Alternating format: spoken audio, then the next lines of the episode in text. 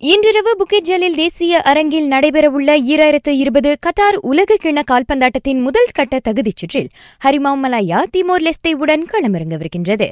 தம்முடன் மோதுவது இளம் அணி என்றாலும் அதனை குறைத்து மதிப்பிட்டுவிட முடியாது என்கிறார் தேசிய கால்பந்து தலைமை பயிற்றுநர் தான் செங் ஹோ. அளவுக்கு மீறிய தன்னம்பிக்கையோடு கவனத்தை சிதறவிட விரும்பவில்லை என அவர் மேலும் சொன்னார். உலகத்தர வரிசையில் மலேசியா தற்போது நூற்று அறுபத்தெட்டாம் இடத்தில் உள்ள வேளை திமோர் லெஸ்தே நூற்று தொன்னூற்று ஐந்தாம் இடத்தில் உள்ளது அவ்விரு அணிகளுக்கிடையிலான ஆட்டத்தின் நேரடி ஒளிபரப்பை இன்றிரவு மணி எட்டு முப்பது தொடங்கி ஆஸ்ட்ரோ அரேனா அலைவரிசை எண்ணூற்று ஒன்று மற்றும் எண்ணூற்று இரண்டு ஹெச்டியில் காணலாம்.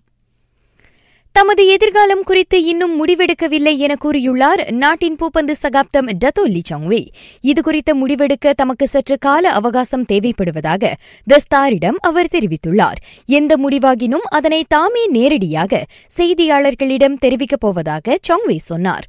கடந்த ஆண்டு மூக்கு புற்றுநோய் காரணமாக சாங்வே தைவானில் சிகிச்சை பெற்று வந்தார். பிரான்ஸ் பொது டென்னிஸ் போட்டியின் ஏற்பாட்டாளர்கள் பாலின பாகுபாடு சர்ச்சையில் சிக்கியுள்ளனர். மகளிருக்கான அரையிறுதி ஆட்டத்தை அரங்கத்திலிருந்து சிறிய இடத்திற்கு மாற்றியதை அடுத்து ஆண்களை முதன்மைப்படுத்துவதாக அவர்கள் மீது குற்றச்சாட்டு எழுந்துள்ளது.